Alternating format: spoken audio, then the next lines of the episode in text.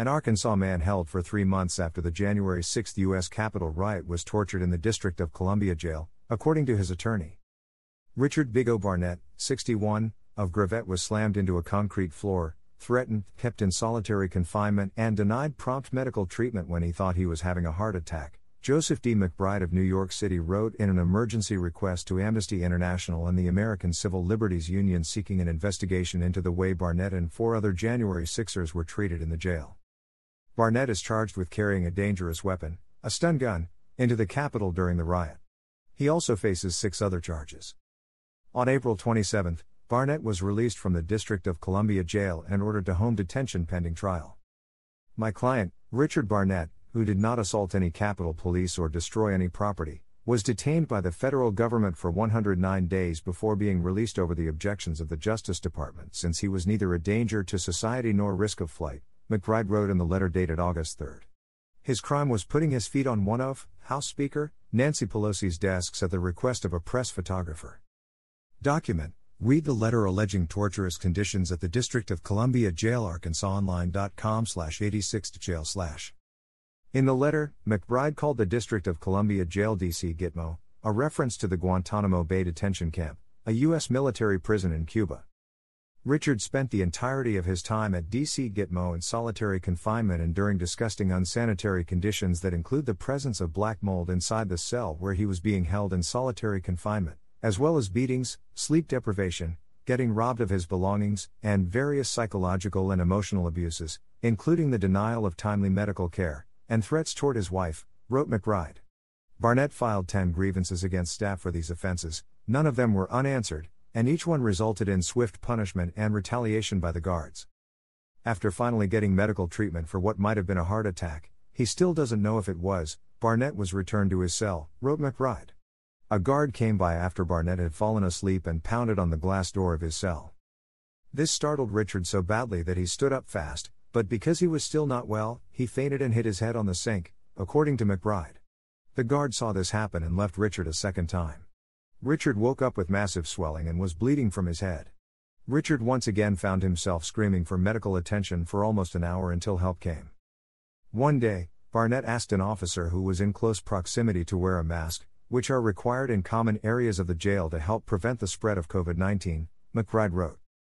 That officer responded by verbally abusing and threatening Richard publicly in front of many witnesses, including family members who heard the commotion on the other end of the phones, according to McBride. Barnett was ordered back to his cell. Richard's cell door opened at some point, and a group of approximately nine officers told Richard to exit his cell, McBride wrote. Richard told them he had done nothing wrong and extended his hands to be cuffed. Richard was cuffed and shackled. He was verbally abused and threatened with mace. The guards jerked Richard back and forth with great force. Richard objected to the way he was being treated. One of the guards yelled, Take him down. And in that moment, Richard Barnett was lifted off of his feet by his shackles and slammed shoulder and head first into the concrete floor. The officers accused Barnett of inciting a riot, according to McBride. Pretrial detainees arrested in the events of January 6 are regularly being held in solitary confinement for 22 or 23 hours a day, wrote McBride, noting that anything over 22 hours is considered solitary confinement under the United Nations Standard Rules for the Treatment of Prisoners, otherwise known as the Nelson Mandela Rules. A previously defunct part of the jail was reopened specifically to house January Sixers, according to McBride. They call it the Patriot Unit. To put it mildly, the facility is disgusting. Black mold, brown drinking water, and poor ventilation are but a few of the problems with the facility itself, McBride wrote. The way that staff treats the detainees is brutal and denies them their civil rights. If a detainee speaks up, the guards lock everyone down. If a lawyer speaks out against the jail or the government, the guards lock everyone down.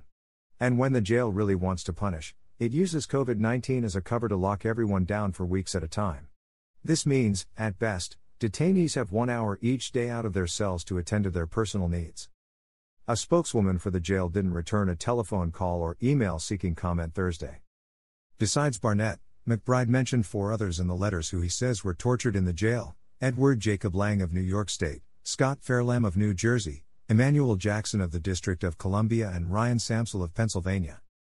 The letter was co signed by McBride's law partners, Stephen A. Metcalf, who represents Lang, and Martin H. Tankleff, who represents Dominic Pezzola, another man charged in the January 6 melee. In an email Thursday, McBride said he hadn't heard a response from Amnesty International or the American Civil Liberties Union. The January 6 riot escalated from a Stop the Steal rally in which supporters of former President Donald Trump entered the Capitol and attempted to stop Congress from certifying the Electoral College vote indicating that Joe Biden had won the presidential election. Five people died in connection with the riot.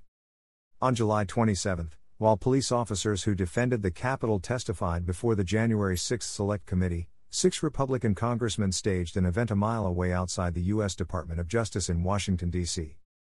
The six, U.S. Reps.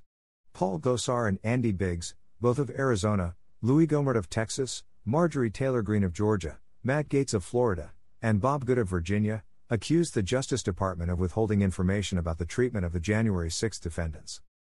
There are disturbing reports of some of these prisoners are being abused and held in solitary confinement for up to 23 hours a day, Gosar said. These are not unruly or dangerous violent criminals. These are political prisoners who are now being persecuted. On Wednesday, District Judge Amy Berman Jackson pushed back against the notion that January 6 defendants being held in jail are political prisoners. During a sentencing hearing in Washington, D.C., for Karl Dresch of Michigan, Jackson said, The defendant did not spend six months in jail because he is a political prisoner. He was not prosecuted for his political views. The defendant came to the Capitol because he placed his trust in someone who repaid that trust by lying to him, according to United Press International. Jackson said Dresch appeared to be confused about the meaning of patriotism. According to the Washington Post, you called yourself and the others patriots, but that's not patriotism. Patriotism is loyalty to country, loyalty to the Constitution, not loyalty to a single head of state. That's the tyranny we rejected on July 4 of 1776. Two other Arkansans, Peter Francis Stager of Conway and John Mott of Yellville, are also charged in the Capitol riot.